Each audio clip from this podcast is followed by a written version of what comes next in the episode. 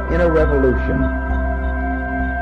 But it is revolution in which the side that fires the first shot loses. We will not fire any shots because our weapon is uncommon good sense.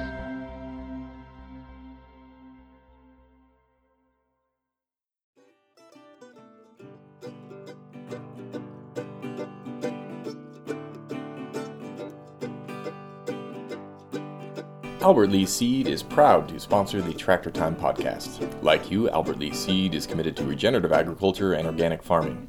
As a third generation, family owned company, Albert Lea Seed has been local and independent since 1923. They offer non GMO and organic seed for the whole farm from cover crops and small grains to forages, and are home to Viking brand corn and soybeans, the first seed line in the industry to offer guaranteed purity levels for non GMO corn and soybeans.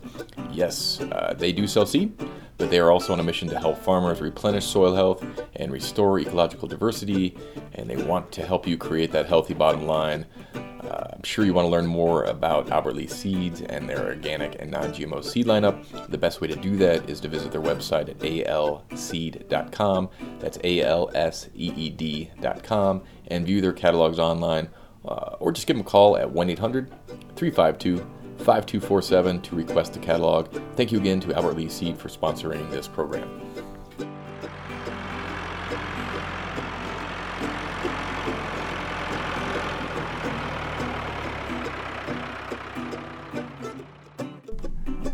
Good day and welcome to Tractor Time, brought to you by Acres USA, the voice of eco agriculture. I'm your host, Ryan Slabaugh, and I'm happy to bring you the 26th episode of our podcast. Thanks again to Albert Lea Seeds for making this episode possible. Uh, a few announcements. Minnesota is the theme of today's show. Uh, Acres USA will be in Minnesota in December 2019 for our annual conference. And one of the reasons we will be there, other than the great December weather, is the amount of trailblazing agriculture that is going on in that region. Um, trust me, it's going to be amazing. Uh, you can learn more about the event at acresusa.com. Tickets will go on sale later on in the spring, and we're going to announce that uh, far and wide.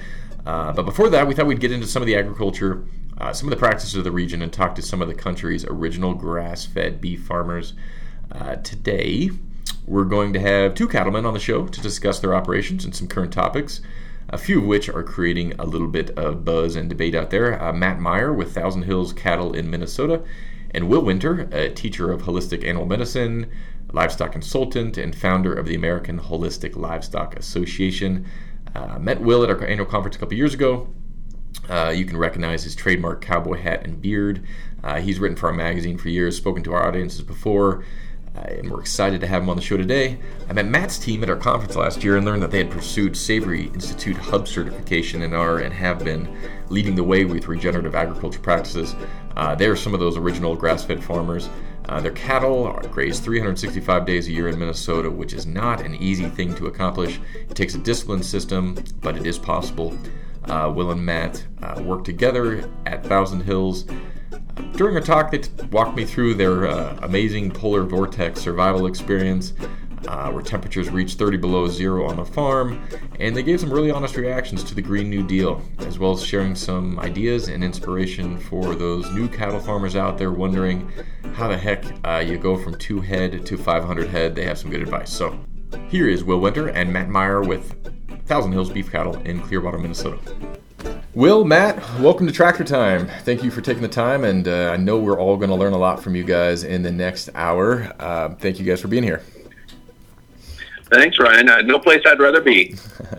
Thank you for saying that. Uh, Matt, I'll, I'll, start with your introduction first. Uh, can you tell us uh, where you are calling in from today?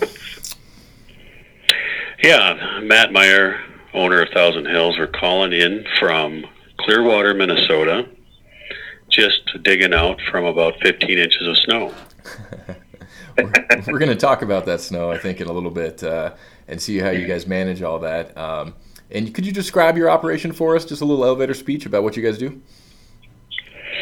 Yeah, sure. We're exclusively focused on lifetime grazed, 100% grass fed beef.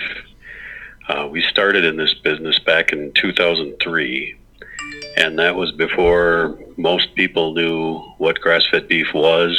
Um, it sounds intuitively obvious, but there was very little grass-fed beef actually marketed at that time. so over 15 years ago. And um, we've been based in Minnesota and source our cattle from small family farms throughout the Midwest. Uh, really started in the upper Midwest, but now we uh, distribute products across the country and source from three different regions now in the Northeast, family farms uh, processed in Vermont, and then cattle from family farms in the Midwest, processed in Minnesota, and then the West Coast, uh, processed in Fresno, California. Wow. So we try to market the entire animal, the whole carcass. And what we're really, really serious about is regenerative agriculture and building back our soil and our land and our eco diversity, um, with grass fed beef just being a byproduct of that. Right, right. Well, uh, that's, uh, and we're going to get into some of those tactics and strategies uh, in this hour that you guys employ on the farm to get that to happen. Uh, so uh, I th- thanks again for being with us. I'm, I'm excited about that part. Uh, let me introduce Will Winter. Uh, Will, thank you for joining us. Um, I, I, believe in, we talked before this uh, that you are at the Moses conference right now, locked in a room, uh, trying to find a quiet space in a big conference center. So, uh, uh, anyway. yeah, it's uh, trying to find a quiet place in a room with 4,000 people in a convention center. That was quite a challenge, but I was really glad nobody was using the restroom right now. we, we will get that image out of our, our listeners' heads at least in a little bit here. Um, the well, uh, tell us a little bit about what you're doing right now. I know you're doing lots of teaching and, and talking about. Yeah, I feel like uh, this sounds odd and almost conceited to say, but I feel like I'm kind of at the top of my game. I was in the class of 1972 at Kansas State University. Uh, graduated as a veterinarian then, and I prior to that, I I I was a glutton for punishment. I I had a, a bachelor's degree in livestock nutrition and reproductive physiology. And I even stayed further and did. Uh, uh, my wife called it graduate school, but it was uh, it's supposed to be graduate school. But that was in toxicology. So uh, I just they just couldn't get rid of me uh, in, in Manhattan, Kansas. But uh, so then I got out into practice, and uh, you know that's when the real learning begins. And uh, found myself working in Missouri, my first job as a baby vet, and I went to Alaska and worked in Alaska on the polar bears and, and the, the sled dogs. And uh, that was uh, not quite as fulfilling as I thought it would be. Uh, so, and I, I just picked Minnesota out of a map. I just wanted to be, uh, at the time, frankly, I, didn't, I, I wanted to be not in Alaska because the pipeline business was going on. And I landed in Minnesota with no knowledge whatsoever, other than I thought it looked like uh, the the Pabst beer commercial. You know, it was like all woods and trees, and I was actually shocked to find corn and beans in Minnesota. Uh, and uh, I've, I've been happy in Minnesota ever since. Now I'm in Wisconsin, our bitter enemy on the football field, but uh, I'm, I'm very happy to be on the Mississippi River that divides uh, Wisconsin and, and Minnesota. And uh, yeah, in this meeting, it, it's like acres. It's like, for me, I don't mean to sound irreverent, but it's like church for me mm-hmm. to get to go to these meetings and these uh, uh, these world renowned people are walking around. You can just walk up and say hi to them, and uh, it, it's it's a powerful experience just to be here. I'm I'm feel like I'm high right now. Just just the presence of this place, and I, I feel sorry for farmers that can't do this. You know, mm-hmm. that can't get out, and and particularly a lot of us work with plain people, with some of the Amish and Mennonites and Hutterites, and they can't have a computer, which I think maybe is maybe the most important tool on the farm. Joel Salatin used to say when he went to a farm, first thing he would try to do is look at their library, and he learned a lot about what kind of books they had, which is still very true. But now to have a computer and to get like these podcasts, it's mm-hmm. it, it, I, I like to say my job is to help you not have to experience everything yourself. They always say experience is the best teacher. I say preferably somebody else's and that's been my work with Thousand Hills to get people going on 100% grass-fed beef production. You, you're talking A-level uh, student. It's very, very difficult. Uh, but there are tricks that you can do that we've learned over the years. I started working with Thousand Hills in 2003, actually slightly before, and uh, they're they're my family. Uh, Thousand Hills is my family. And like Matt said, in 2003, when we were in the grocery store with beef for 4.99 a pound, and right beside it was identical looking meat for a dollar ninety nine. People would say, well, "Why would I want to pay four ninety nine for beef when I can get it for two dollars?" And well, you know, the short answer we'd say was, uh, "Here, taste some, and then you'll know." You know, but now it's it's all about people's people's choices. We could uh, conventional farming products could be almost uh, obsolete if people chose to buy uh, food for their family and for themselves that was sustainable, regenerative, wholesome, and nutritious. I mean, it's it's it's unbelievable the difference between the kind of food that Matt makes and others. Um, we say uh, save the planet and enjoy doing it. right, right, yeah. Because you got to have joy in your food. If you don't have joy, if you're you know in a health food store and you see all these grim-looking, scrawny people, yeah, is there gluten in that? You know, they're even though they're eating right, they just it's the attitude is odd. And here it's happy people and young people that are staying on the farm instead of the mass exodus like you, Ryan, and me. Right. Uh, we did. We we had the opportunity to be farmers. Like, are you kidding me? Why would I want to look like my dad? You know, mm-hmm. all beat down and everything.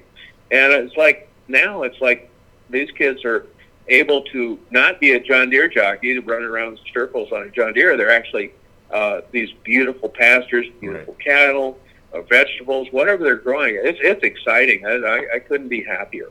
Well, that's uh, uh, I, I, can hear the excitement in your voice. I, I, I, it fires me up too. And I just to hit on a couple points you just said. Uh, uh yes, I love that Moses event. Uh, it's so much fun to. Uh, I need those events every six months or a year just to get fired up and to get uh, get refocused on what we, we really need to be doing.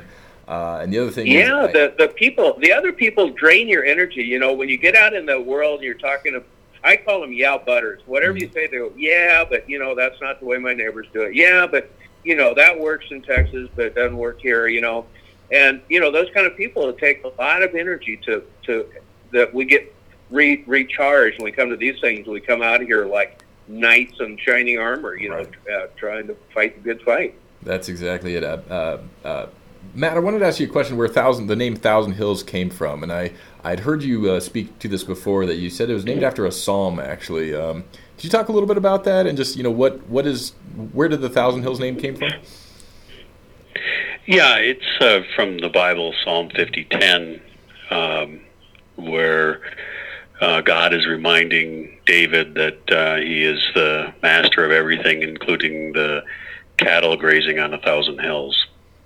Um, so it, it that's uh, the, the, where it's rooted, and to extend upon that in the farm that I grew up on by in Clearwater, Minnesota, is really varied terrain with a lot of water and a lot of hills. And um, my dad, growing up on the farm that he bought in 1959, that I grew up on, mm-hmm. he uh, his his relatives always teased him about they were out on the plains and why in the world was he trying to farm these hills uh, that just didn't seem like they were conducive to anything? And yet, uh, and when I, I too left the farm, went to college, and decided that is a crazy living, even though I loved being on the farm and the work and everything, I was like, there's, there's not a way to earn a living here, and it's just a, it's a crazy life. Only 20 years later to look at it and go, oh my gosh, look at all the things that he was doing right. right. He wasn't tilling the hills. We had grasslands. We were raising cattle on grass. We had pigs in pastures. We had chickens roaming free. I thought, oh, wow, here, all the stuff that was so different from everybody else that he was doing basically as survival because we didn't have a lot of money. So he didn't have the machinery and he didn't have the inputs, so you know that were right. c- coming on the scene in a big way with petrochemical fertilizers and pesticides, uh, and he was just figuring his way through natural means with what he was given on this land. And now I'm so grateful because I learned a lot from that whole experience, and I was able to move my family back uh, near the farm where I grew up and get to manage all these hills that are just a real treasure. Uh, very cool. Thank you for that story. I, I appreciate that. Um, uh, well, let's let's get into it a little bit here. Um, I, I, wanted to start with uh, the polar vortex. I know uh, a lot of us heard about it, and a lot of us experienced it, uh, where that Arctic air decided to hang out in the Midwest for a week and uh, keep temperatures well below zero. Uh, I read that in near close to where you guys are, that it reached about 41 below at one point, if not. Uh, and I'm sure you guys have some stories, but you, I've heard both of you guys talk a lot about raising resilience in soil, raising resilience in the livestock and in your land. But this had to test you guys a little bit, right? I mean, this was this was a heck of a story. Yeah, it's uh, you know it gets pretty dangerous when you. I think the the record temperature that I had during that time on my home farm thermometer was 30 below zero temperature wow. and 85 below uh, wind chill. Oh, and so yeah, you have to plan and make preparations. Uh, the you know, and unfortunately, where we live, there's ravines, there's tree stands, there's forests. Uh, we have lean-to buildings that they can go to as well. The cattle can go to, and the biggest the biggest thing is just being out of the wind. They're, yeah. you know, they're like people in that way that, that standing in the wind is not a good thing. So when it gets that cold, you have to be especially careful that they have some bedding and dry place to lay down, and that they can spend the night specifically out of the wind or as much time out of the wind as possible. And they eat more, so you have to make sure you're on top of um, increasing their uh, daily ration of forage. Um, but otherwise, you know, um, cattle are amazing and how they get up in the morning, and if it's 25 below, they look around. if they're not in the wind, they're like, all right, my job is to get some water and to eat, and they figure that out, and uh, they keep on going. So it it always surprises me because I have my own anxiety when I get up in the morning. I'm like, okay, I'm going to go for my walk and go check just to see, you know, that they're all still breathing, and they look at me like, well, yeah, not much going on here, you know. so. Uh, so it, there's not a lot different, but you do have to be careful that you do take those steps of getting them out of the wind and taking care of them. That makes sense. Will, it's funny how uh, how much you can learn by looking at wild animals. Like, what, what did the bison do when the wind is blowing? And you know, they grew up in the prairie with very few trees, so they know which way to point their butt. You know, mm-hmm. and they they mm-hmm. herd together to get out of it. Uh, but with global weirding, I, I probably get more calls nowadays from weather extremes from uh, farmers and ranchers uh, of how to deal with it. Now, Matt is in the camp of taking care of his cows. He believes in shelter belts and, and shade in the summer. Uh, and it's really odd in my, my clientele. I'm a livestock consultant. There's a huge contingent of grass fed beef producers who they'll say things like, We don't pamper our cows you know, like pampering is a bad thing. or, you know, our cows are tough and if they can't stand it, we didn't want them anyway. You know, I mean, it's like a kind of a macho attitude, even in our sweet world. But um, the, the people, I really have a lot of respect for people who uh, are considerate.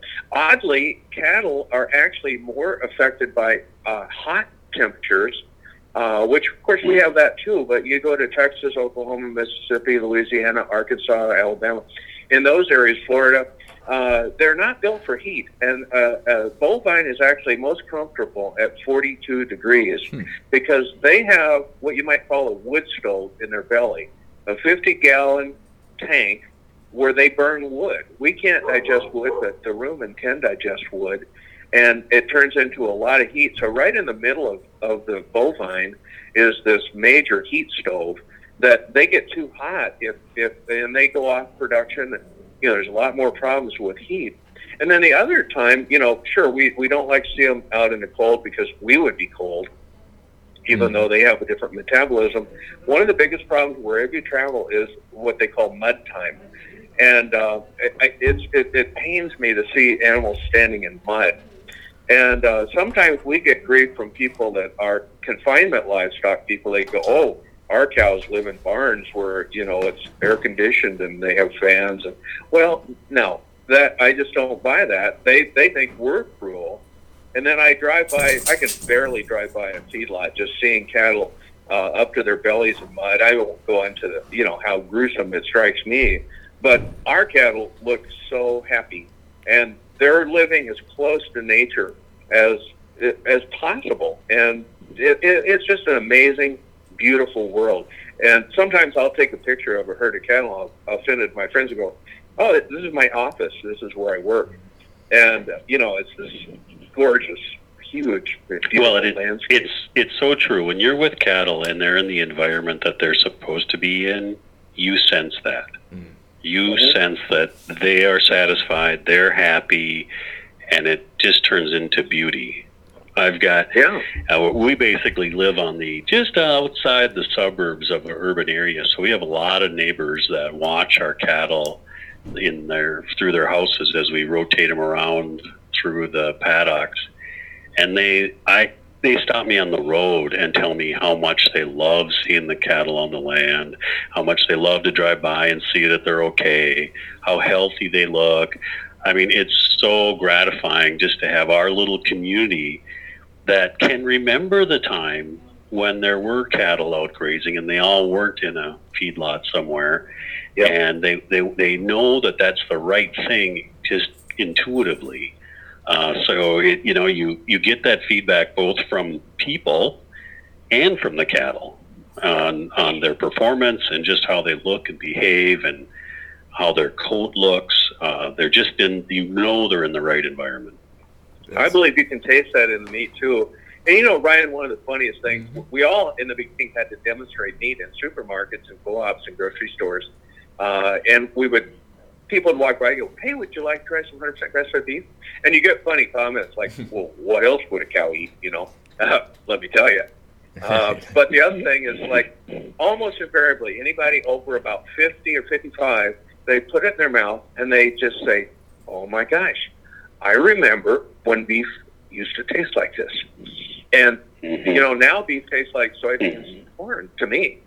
And it's it's so on both ends they're they're they're looking at the beauty in the field, and when they put it in their mouth, there's this other experience that happens with 100% grass grass fed beef or pastured pork or free range chickens or eggs. There's a taste that I think reflects the lack of cruelty in the production. Same with milk, mm-hmm. uh, and then uh, the, these flavors, smells and flavors will take you right back to kindergarten or you know your childhood and that flavor of that grass-fed beef when it's done right. There's a lot of we, you know, should mention there's a lot of bad, bad grass-fed beef. And uh, when I was demonstrating it, I was amazed how many people. Oh, I tried grass-fed beef. Mm-hmm. I couldn't stand it. It was tough and gamey and dry. I go, well, yeah, yeah, you're right, but not ours. And you know, because this is this A student stuff I was talking about. When Matt was talking about his place, one of the things that every person that raises something like grass-fed beef has they have to learn how to rotate the pastures, which is mimicking Mother Nature, just like the buffalo herds.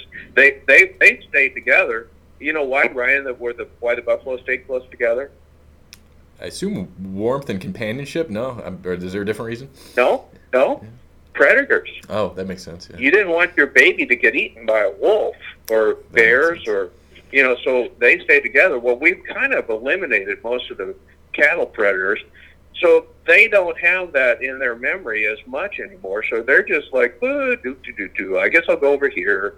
Uh, so they don't naturally stay together. So we compress them into a herd just like buffalo by, let's say you have, doesn't matter if you have one acre or, or 10,000, you don't let them just wander around and eat a weed here and a piece of grass there because that will basically destroy the pasture. Uh, what we do is we'll condense them, and we've even had heroes in our field uh, that have grazed a million pounds of cattle per acre. Wow. So you can imagine that's that's mimicking a bison herd. So a million pounds per acre. Well, how long would they stay in that acre? Right. Well, not very long. And those that's why this is uh, not as easy as just throwing your cattle out there and coming back a year or two later. Uh, they may that that million is an that's an extreme. That's sure. kind of an outlier number, but uh, it can be done. And but they never go back on that piece of ground, maybe for a whole year, mm. which is exactly what the bison did. They migrated thousands of miles, following the richness, the nutrient density, and getting mineral licks, salt licks, by the way. Uh, and so we're we're mimicking all that, and that's what Matt's doing. So when people drive by his place, it's like, golly, you know, it hasn't rained for a month. How come your place is still green? Ha ha ha. That's because we're sequestering carbon, we're building organic matter, and when it rains, it's not like when you go to Iowa where you look at the water coming off the cornfields and it looks like Starbucks mocha. Right. Uh, when it rains on Matt's place, there's not a drop that runs off. The soil is like, and it's it stays there. So you could go a month and it's still green. You fly over a place like Gabe Brown out in Bismarck, North Dakota, and here's this green patch in a sea of brown. And that's that's again, this is a regenerative part that we're talking about, sustainable part.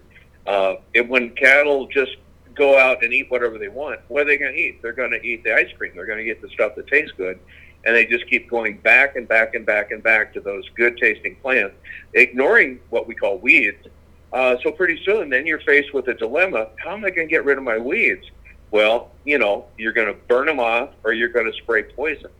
Uh, we don't ever do either of those things. We don't have to burn, and we don't have to spray poison because we have what kind of like non-selective eating. They're just all munching together. They eat the, the what we call weeds. They're eating the the forbs. They're eating the, the little shrubs. They're eating everything because it all tastes good. And then, oh boy, we get to go to a new one. And then uh, we we drop a, a electric fence and they're on new grass, and so they're constantly getting the highest quality grass, which is the the tips, the growing parts. That's where mm-hmm. the nutrient density, the vitamins, the minerals, the calories, all the good stuff. But then we don't let them take a second bite, and that's such a critical part. And it's so hard for people to understand it. And you know what? Farmers will say, "Well, you're wasting that grass. Why are you leaving? Look at that. You left you left. Look at all that you left. Yeah, yeah. Yeah, you, you wasted some grass, and well, no, we didn't because that grass, with only a little tip taken off, is going to get stimulated. Grass actually likes that, by the way. Uh, so it, it, because in nature it's an ecosystem with the the top food chain, uh, the herbivores, they actually make the, the the land, and the land makes it rain. It's you know it's just sure. a beautiful, beautiful makes makes uh, symphony of all this stuff going on. Yeah, yeah. yeah, I want to let Matt get in there for a minute. I, you know, could you talk about a little bit of the tactics of this? I was curious as, as Will was talking. Um, you know, when you're looking at the grasses that you're you have in your pastures, are you introducing new grass seed in there every year, or is are those mostly all are those all native grasses? You know, how, how do you make sure you're growing the right grasses for your for your? This is a trick question, Ryan. yeah. the reason I say that is that the seed bank.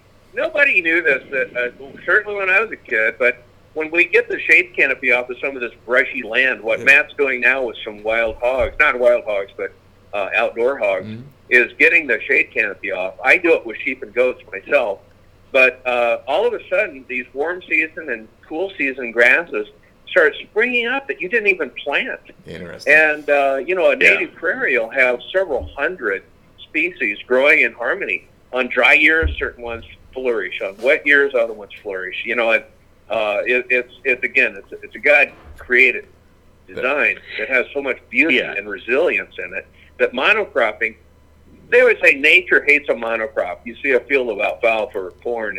It's one stupid plant, usually an annual. That's why I say stupid plant, because Americans eat annuals, and annuals are little tiny roots.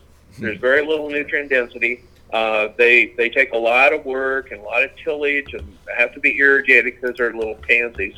Uh, whereas these perennial shrubs are loaded with uh, polyphenolic phytonutrients that uh, that are actually plant medicine. So when they eat what again, I always say what we call weeds because the weed is just a plant you haven't figured out what it's good for yet. Right. Uh, we actually like all this diversity, and yeah, certainly we do plant uh, seed cocktails out there many times to reintroduce them if they've been totally stripped of life and they're well, yeah, you know, that's where I.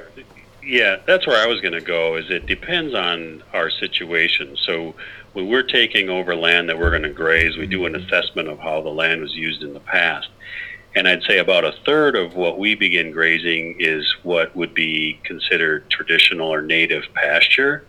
And all we need to do there is is introduce cattle and rest. And cattle managed in the right way and rest. and we'll get all the variety of uh, grasses and forbs and legumes that we need.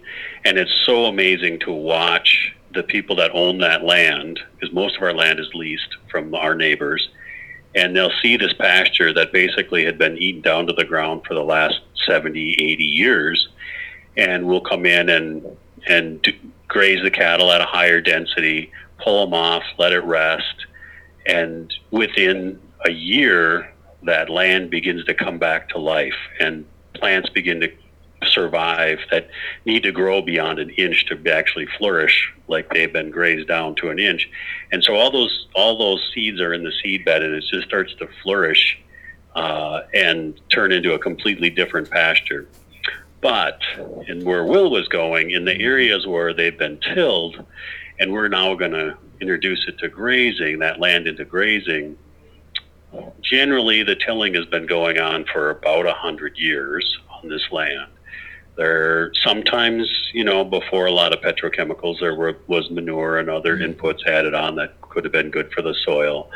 But in a lot of a lot of this area, it's now been rented land to large farmers running corn and soybeans, where they're just really sticking some nitrogen in the land to get the plant to grow up and turn green, and then weed control on top of that. And that soil uh, again, is eroded, wind and, and rain.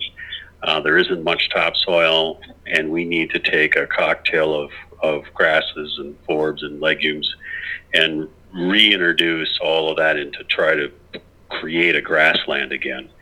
And that is not easily done on that soil. It takes that even, first year can look like a moonscape because of all the pesticide that's in it, the weed killer. Right. It won't even yeah. grow weed, and uh, it's yeah, it's, it's true. stark and scary. Uh, we do have yeah. biological substances uh, that some of the advertisers in Acres Magazine have that actually eat glyphosate and Roundup, and they destroy it. And I use those every time when we're starting corn and bean ground I did a talk one time down in Ankeny, Iowa, to organic producers, and most of them were uh, seed producers. And uh, after my whole talk, this is like hours about why you should start doing grass-fed beef for a living. And you know, I told them numbers of what people can make for dollars per acre with with uh, either cow calf or finished beef.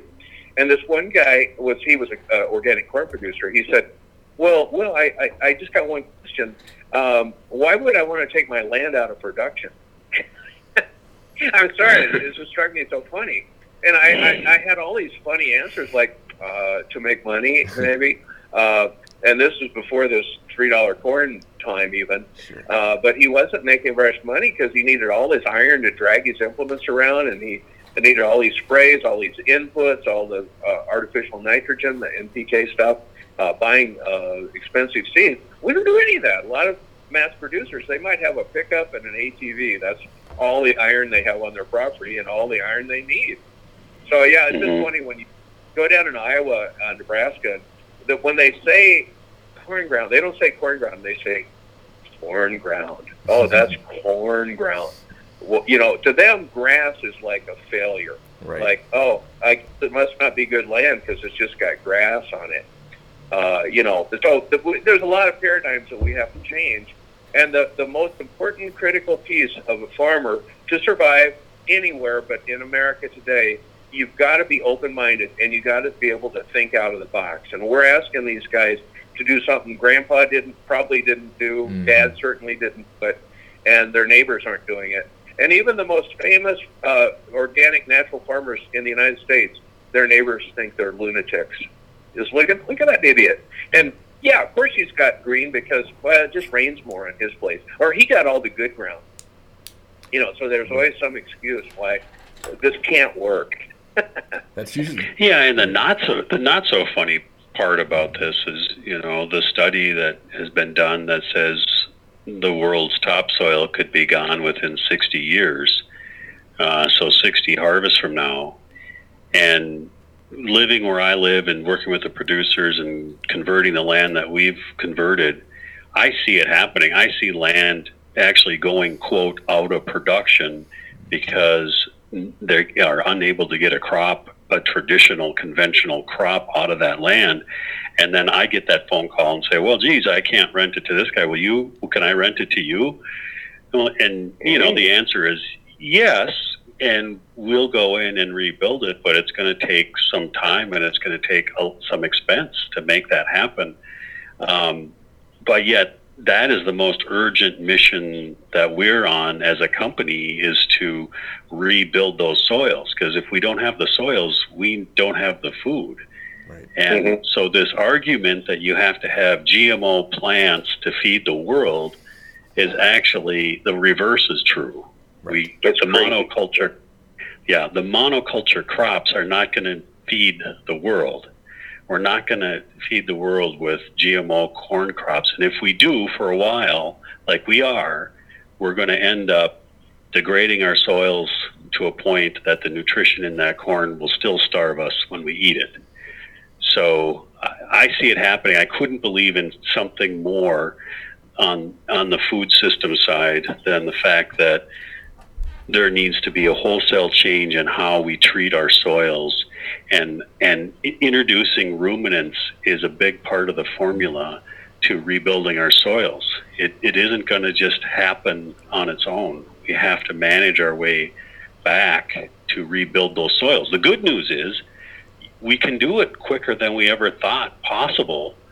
Um, you know, the what's the standard uh, conventional wisdom was something like uh, an inch every hundreds of years we could build. Mm-hmm. And actually, mm-hmm. we can do that in maybe five to seven years when okay. we are managing the cattle correctly and managing the land correctly. We can. The, the good news is we can build soil and and nutrient dense soil, biologically active soil, very quickly. But we got to get the cattle out of the feedlots and onto the land to do it. And, and we get lumped in with the feedlots yeah. and the conventional dairies. Uh, oh, cows. Yeah, the cattle do. The yeah, cow farts are destroying the planet. But we don't like to be lumped in with a bad industry. We're not the bad guy. Right. And we got ammo like those guys. They might ask us a rhetorical question like, "How are you going to feed the world, nine billion people?" Now, hold on, we got an answer. You know, we really do have an answer. Right. And we we point out to them that. Uh, in the 14, 1500s, there was more food being produced on North America than there is today. Yep. Free, free food. Yep. You know, passenger pigeons by the trillions. They're like big flying chickens. Yep. And we had, uh, you know, maybe 100 million bison just wandering around. Just go get one. So we had we had all this food, and we've we've destroyed that and replaced it with fake food. We didn't even mention water yet. I grew up right. in Kansas, a, a wheat farm family, and wheat is a dryland crop. But you go to Kansas now, and everybody's got pivots. They've got irrigation mm-hmm. pivots, and they're sucking the oil, Ogallala aquifer dry. And you go into the the cafe in the morning, and the guy's sitting around talking about how many feet did you add to your well this year, and that they're going down another 250 feet to get water. Well, guess what? That that's a, a not an infinite supply of water. So they're artificially raising all these grow uh, these row crops, and we actually make it rain. I mean, that sounds funny to say, but grass and and green plants, the rainforest, that key word is forest. We can actually make more rain than a forest with with grass. Wow. It's, it's God's gift to America. Let's, let's talk about this a little bit because it's important. Um, uh, recently, the the group of representatives, you know, put a big bill out there called the Green New Deal they got a lot of buzz, and, and I know their goal was to shock the system a little bit, and they certainly worked. Uh, and it, the discussion, though, is finally starting to happen after the first initial reaction. Now we're finally starting to get a little bit into the what does this mean? Uh, we know that there's mm-hmm. parts in there. You know, it's hard. You know, uh, as a, as a person who really wants to uh, support environmentalism, uh, you know, I love the idea of something that would shock the system a little bit and change our, our mode of conversation.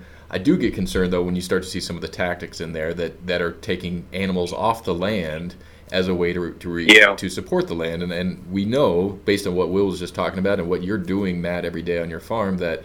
Uh, that makes the challenge a lot more difficult to regenerate the land when you pull animals off that. So I wanted to get your guys' take on this. Well, exactly. I think AOC was a little bit misquoted on that, uh, uh, and, and certainly uh, under educated on what we are doing.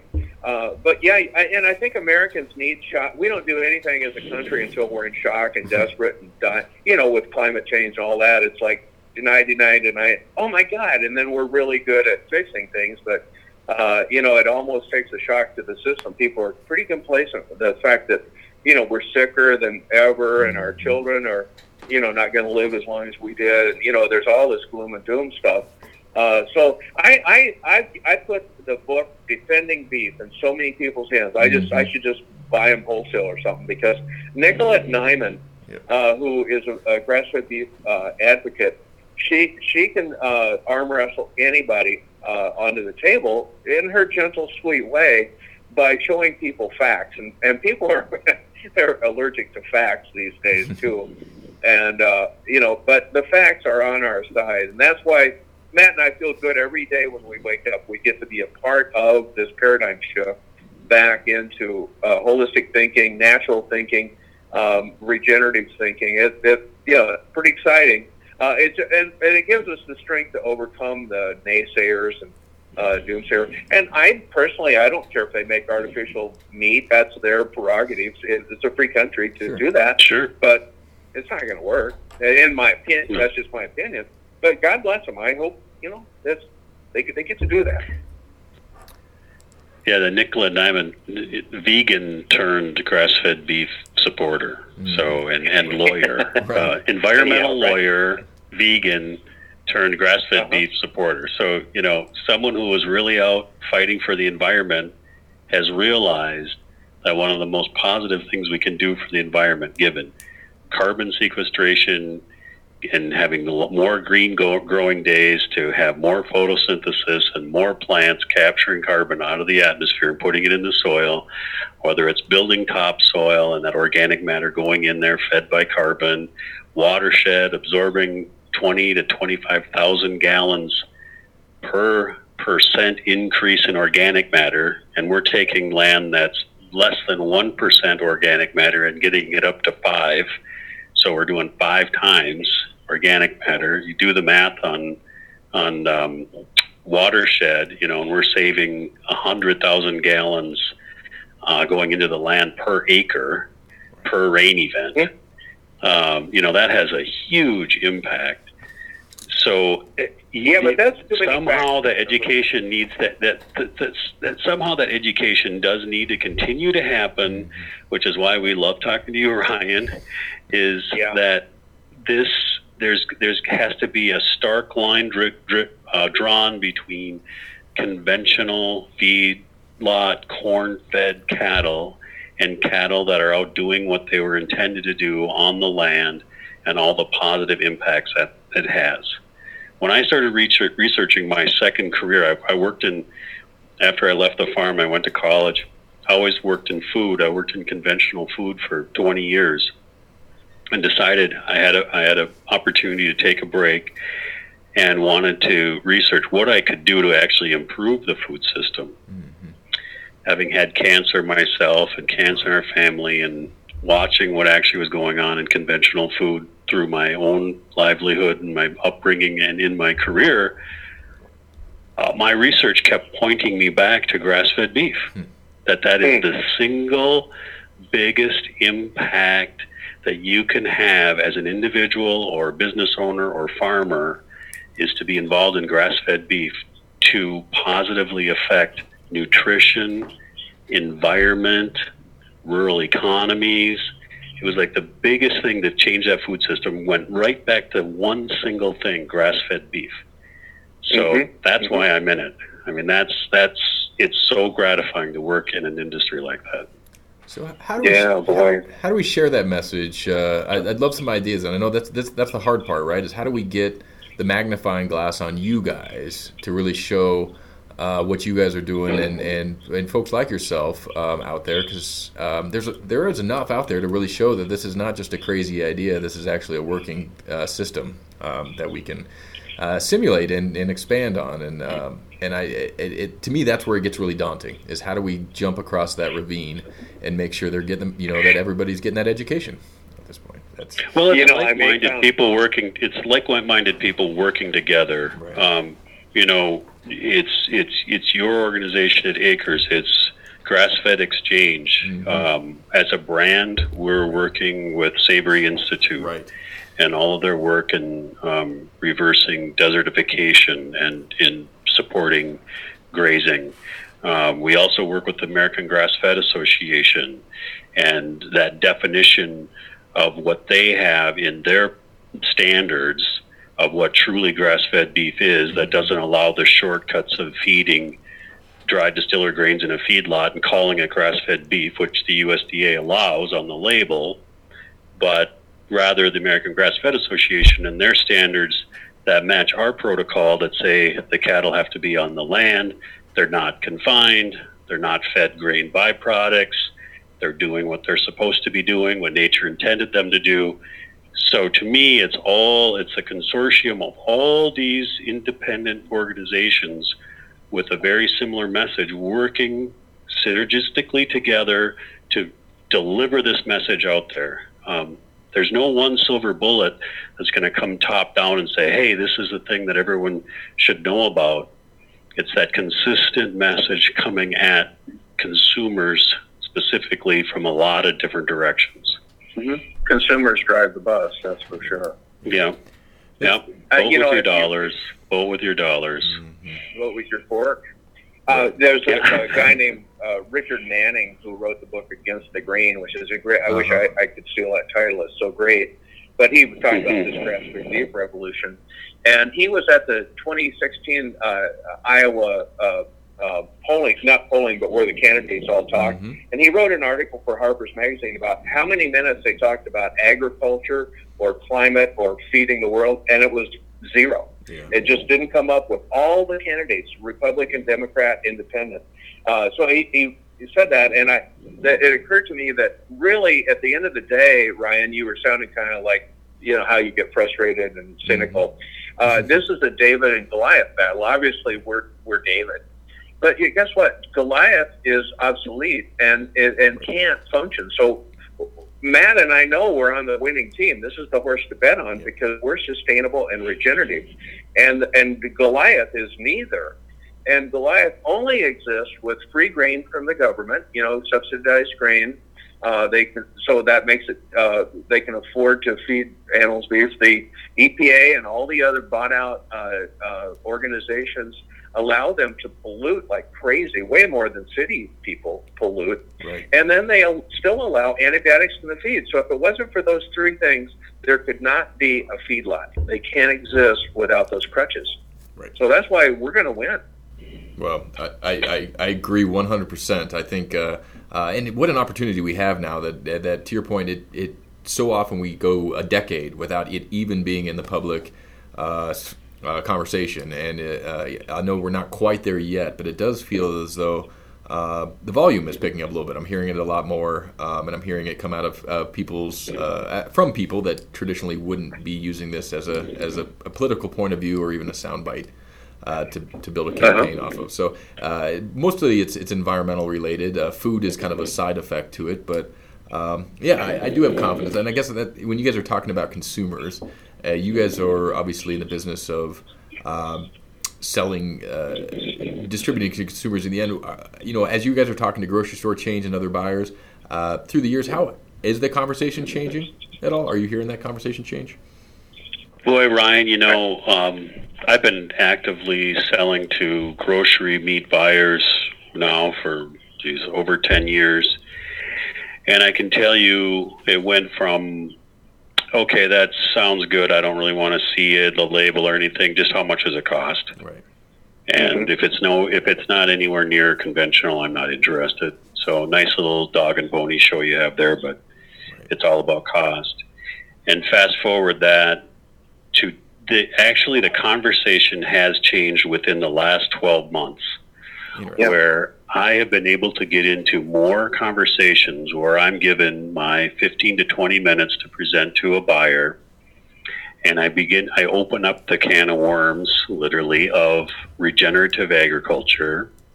And it'll lead to, I'd say three out of four times, it'll lead to an hour, hour and a half discussion about some of the things that we've mentioned right here in this podcast.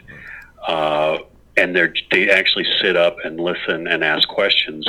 And the most gratifying part is at the end of that meeting, they say, "Wow, I'm really glad you came in today. I learned something. Mm-hmm. And if I hear that, mm. then I know that consumers are getting feedback enough to them that when the word sustainable, regenerative, 100% grass fed beef, somewhere in there, there's some pressure because they're actually sitting up and saying, This makes sense. This is the first presentation that I've seen like this. It makes sense to me. We have to figure out a way to work together. So I can joyfully, loudly say that the conversation is changing at the meat buyer level. And these are conventional meat buyers that are not yeah. in this because they want to change the world. Right. It's a job, and they have a job you know, to Matt, do, which I, I, totally respect.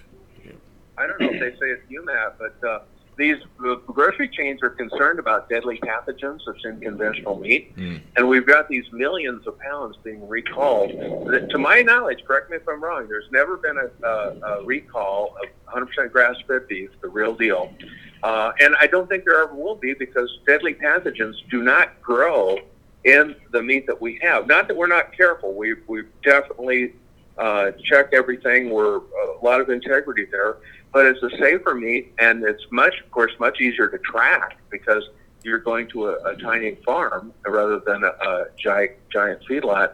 But that I, I think that's a big point is people are worried about getting food poisoning, and we have the answer for that too. Maybe it's a small part of it, but boy, to me, it's a big thing. Right. That there's there's truly no nothing. There's no no ever there's never going to be a hundred percent safe food supply. That's just against that's nature. Right. Nature's never hundred percent safe, right? And uh, exactly right. right. Yeah, uh, yeah. It could be contaminated anywhere along the way, including right. uh, in the home. You know, by the by the person that buys it. But uh, still, uh, I believe that food safety, not only nutrient density, which we've mm-hmm. got in spades, not only fat quality, we're omega 3 anti inflammatory fat, whereas conventional beef is omega 6 highly inflammatory beef. So people get inflamed joints, arteries, skin, their brain, everything's inflamed, their guts. Uh, we have the, these antidotes. That's why we're going to win. I mean, it's like it's really the team to play on right now. And all well, and we I have would, to do is uh, help people. Yeah. And I would yep. take it back to that question about is the, you, you know, what was so frustrating in the early uh, experience in this category was not being able to explain the differences of the product and how it was raised, not even having that opportunity to explain it. And now we're at a point where I rarely get shut down and I actually get more questions uh, than I do have answers. They want to know more and more. So, you know, and yeah. I went to a food conference here in Minneapolis, oh, geez, I don't know, six, nine months ago. And when the CEO of General Mills is bringing up regenerative agriculture. you know, they're one of the most uh, intelligent from a consumer research standpoint organizations on the face of the planet. And mm-hmm. so that leads me back to if the CEO is saying something about regenerative agriculture, there's consumers are becoming aware enough that they're pushing on them to say, give us more products like this. Um, and so it's very encouraging very right now is a, it's a very encouraging time yeah. to be. And, but we're only four percent of the beef market, uh, and then eighty percent of that is a hundred billion dollar industry. Grass fed's four billion. Of that, about eighty percent is imported from hmm. Argentina, Brazil, New Zealand, uh, Australia, uh, and yet we want to p- support American farmers. We're not saying we're the best country in the world necessarily, but we we we want um, the family farm in America is dying, especially a real farm with a real family, not a fake family. And that's another thing I love about Matt. And Matt goes out of his way. If if people can only produce five head a year for Thousand Hills, Matt will drive yeah. a truck out there and and help get those cattle in so that family can make money on their beef and maybe who knows maybe they'll have 500 a year someday, but right. this is how it starts. We we want to help people. I've got the technical know-how to make sure you can have radiantly healthy animals that make you money without any drug crutches whatsoever. So we got the technology. We know how to do the soil. We know how to do the plants. We know how to select and breed the animals that can do this. So it's all here. We got the package deal for people that want to jump into this. This is there's never been a better time. Well, you know, and that that brings up another point is that lifestyle. You know, I mm-hmm. think people should, if they want to live the lifestyle of having a farm and living in rural America, I think they should have that choice. Mm-hmm. Now, that doesn't yeah. mean they shouldn't have to work for it. It doesn't mean it's not easy. It does, you know, it's a big challenge, all that, but it's doable in this pastured, uh, multi-species, layered uh, enterprise. So a, a young couple, you know, could take 20, 30, 40, 50, 60 acres and make a living out of it when they're layering yeah. on these enterprises. Whereas if you're going to grow corn, you better have 2,000 acres, mm-hmm. you know, and right. you better put 200,000 into a big green machine. And, you know, mm-hmm. pretty soon you're upside down by millions and then you better grow a lot of corn. And what I love about this is that you know a young couple can go and say, okay, we're going to have some laying hens, we're going to have some grass-fed beef, maybe we'll have some sheep or goats, we'll grow some vegetables, maybe some fruit, you know, honey, whatever it is, and they can figure out how to make it work. And I want to be part of the formula. If they're going to raise grass-fed beef, I want to offer a steady market, a premium price, so that they know where this product is going to go, and they have a, they have a way of selling it, and we can come and get it and gain the great benefit of that high quality beef coming off of those family farms. That's uh... exactly. It's not boring either for these young kids. They don't want to do. Maybe dad's farming was boring to them, run around in circles on that John Deere, but uh, this is not boring and it's not toxic. You can raise your kids in a place that's not filled with poison. Uh, and so, yeah. that, like I say, it's every advantage uh, for these farmers. I like what you said about the the downstroke. The investment is much much less. It's, you know, they can do it on leased land. A lot of right. people are doing that. They've read Greg mm-hmm. Judy's book about how you can how you can farm even though you weren't in the lucky club that inherited the land, mm-hmm. and that's where most kids are. They they did not inherit the farm, uh, so they don't have a ton of money, and they but they want to be farmers. Here we are. Right or even if they did inherit it, they don't have the capital to do anything with it once they get once they once they inherit That's true. the farm, right? true. Um, yeah. yeah.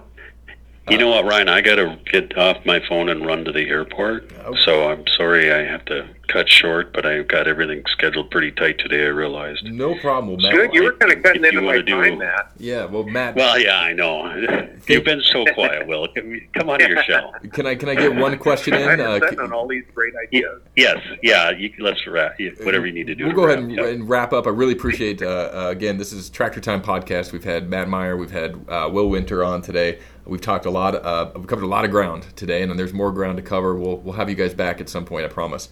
Uh, my last question. We didn't talk I, much about tractors. We didn't, no, but this is uh, uh, uh the one thing we don't talk about, actually. Um, the uh, uh, anyway, big ending. I just wanted to make sure we we have a good, solid ending to the show.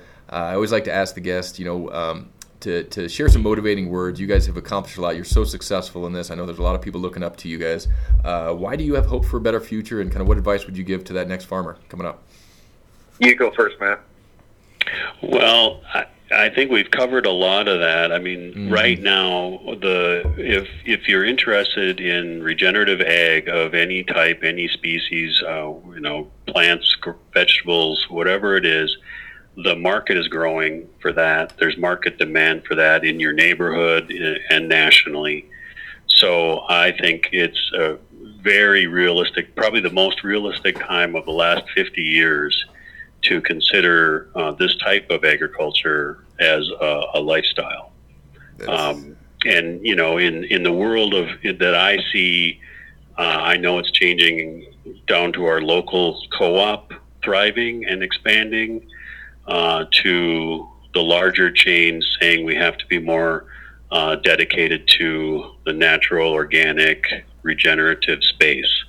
So in food, I don't think I know in my 30 some year career of food, I've never seen a more dynamic, exciting time to be in it.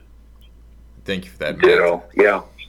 Yeah. Amen to that. And, you know, technologically, you can struggle along for seven or eight years and finally get there yourself. But you don't have to do that anymore. Uh, we can cut clip years off of your learning curve by learning from uh, group experiences of just do this. This works. But it takes attitude. It takes the person who's willing to think out of the box, and that we can't create that. That's the one thing we can't create. We need hungry people that really want to learn stuff, really want to do it right, uh, and then all the rest is easy. We just tell them how that how that happens, how you do that. Well, that's uh, thank you guys. Uh, we'll have links to your guys' websites and some contact information uh, on the article if listeners do want to uh, learn more about Thousand Hills or the work Will Winter is doing out there. Uh, will have a great rest of your Moses conference. Matt, I assume that are you flying out to Moses? Is that where you're headed? I am not. I'm going to a North American Savory Institute wow. Uh, gathering to talk about uh, 2019 2020 planning. So it's going to be pretty exciting. But I'm going to Austin, Texas, so I get to go a little south. Ah, well, good good for you. Uh, I'd love to have you back to talk about the work you're doing with Savory and the hub process and all that. So we'll we'll schedule that one down the line. Uh, again, thank you guys so much for making the time. I appreciate it, and best of luck uh, this season. Have a good season out there. Thanks, Ryan. Thank we you, love Ryan. what you're doing. It's amazing. Yeah, it's fantastic. Thank you. Thank you very much. Bye. Okay. That was Will Winter and Matt Maier with Thousand Hills Beef Cattle in Clearwater, Minnesota. And that wraps up another episode of Tractor Time brought to you by Acres USA and Albert Lea Seeds. Please spread the word and share the podcast with friends and family who want to grow and are looking to connect with a network of healthy food advocates. Find us at acresusa.com, at ecofarmingdaily.com. Find us with our monthly magazine. Please subscribe and our bookstore. Uh, you can find hundreds of titles in there to help you grow. Uh, thanks again to you, our listeners, to Will and Matt, and to everyone out there who is traveling to the mini agriculture events this time of year. Be safe and have a great week.